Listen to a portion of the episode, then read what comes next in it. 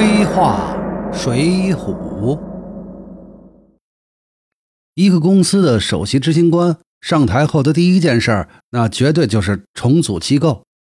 宋江的第一件事儿呢，也是重组梁山组织。首先将聚义厅改为忠义堂。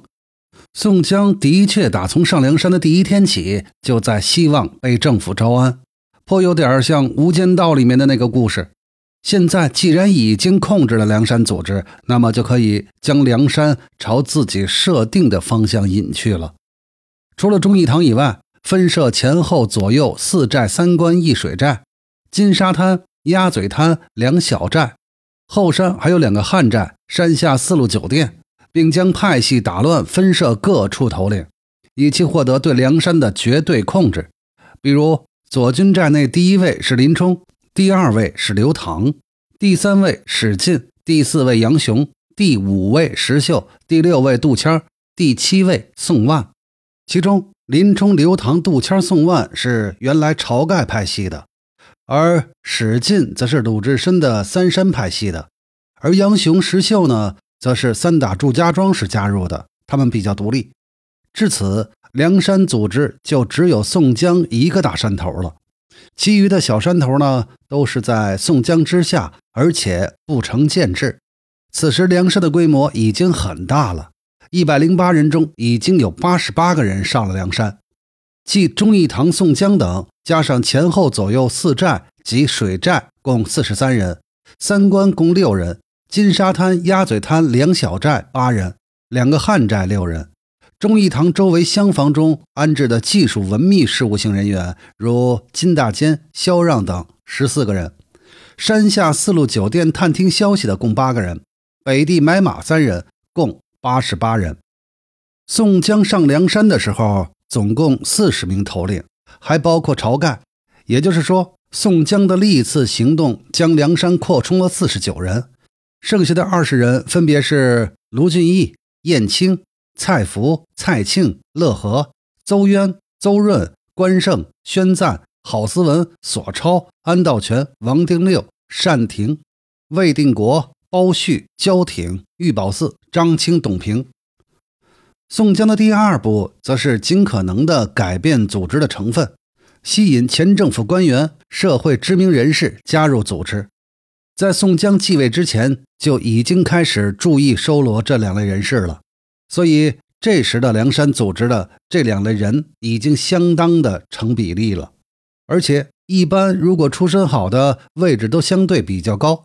举个例子来说，一百零八人的前二十名，宋江本人是个小科长，卢俊义呢则是富商，吴用为小学教师，公孙胜乃气功大师，而后关胜、林冲、秦明、呼延灼、花荣、鲁智深、杨志、徐宁、索超、董平、张清，呃，张清是前政府军官，柴进、李应均为世家子弟，朱仝、武松则是前公安系统的干警。戴宗则为法院系统的前监狱长，可以说是一个白丁也没有。担任过前政府官员的有十五人，占整个前二十位的百分之七十五。这样组织结构已经很难和传统的黑社会画上等号了。可以说，宋江对梁山组织的包装还是很成功的。宋江的第三步就是让梁山组织转型。但凡成功的黑社会组织，终极命运要么是被政府镇压，要么就是成功漂白。宋江希望能够通过招安来漂白自己，但是要漂白，黑社会组织本身就需要转型。像现代的黑社会一般从事慈善事业，组织本身引入白道人才，投资白道生意，进行企业化、集团化。宋江那时候没这么多路。所以，梁山组织的转型就是从打出替天行道的旗号开始的，意思就是我们不是黑社会，而是因为社会不公、政府腐败、正义无法得到伸张，于是我们梁山好汉自己来伸张正义。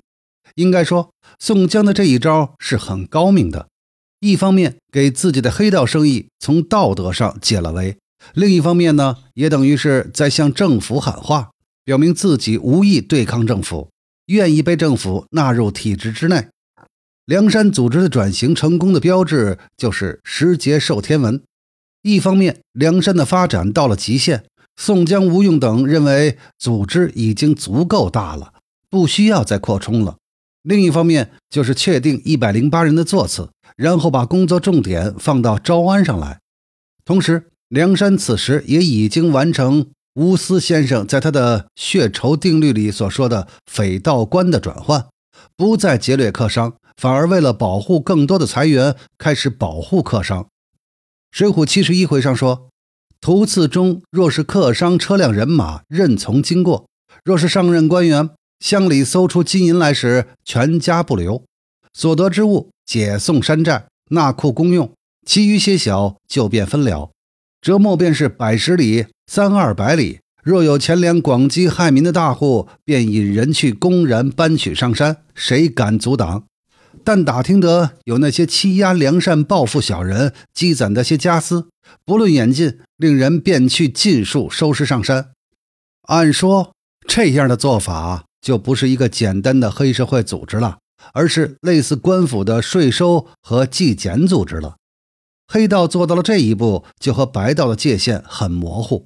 白道上若尽是些贪墨凶残的官员，恐怕还是黑道更能保护百姓。黑道玩到这个境界，就是最高境界。你已经很难区分哪个是黑的，哪个是白的。显然，我们的宋大哥在梁山已经差不多玩到了这个境界了。